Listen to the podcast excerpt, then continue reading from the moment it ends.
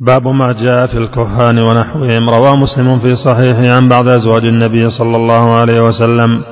عن النبي صلى الله عليه وسلم قال من أتى عرافا فسأله عن شيء فصدقه لم تقبل له صلاة أربعين يوما.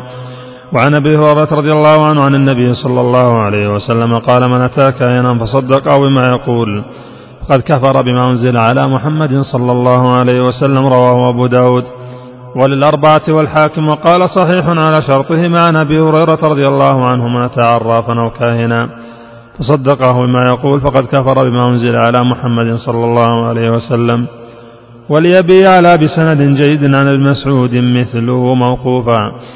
وعن عمران بن حصين مرفوعا ليس منا من تطير أو تطير له أو تكهن أو تكهن له أو سحر أو سحر له.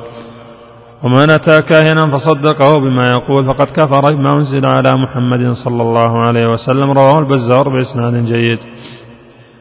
وروى الطبراني في الأوسط بإسناد حسن من حديث ابن عباس دون قوله ومن أتى إلى آخره.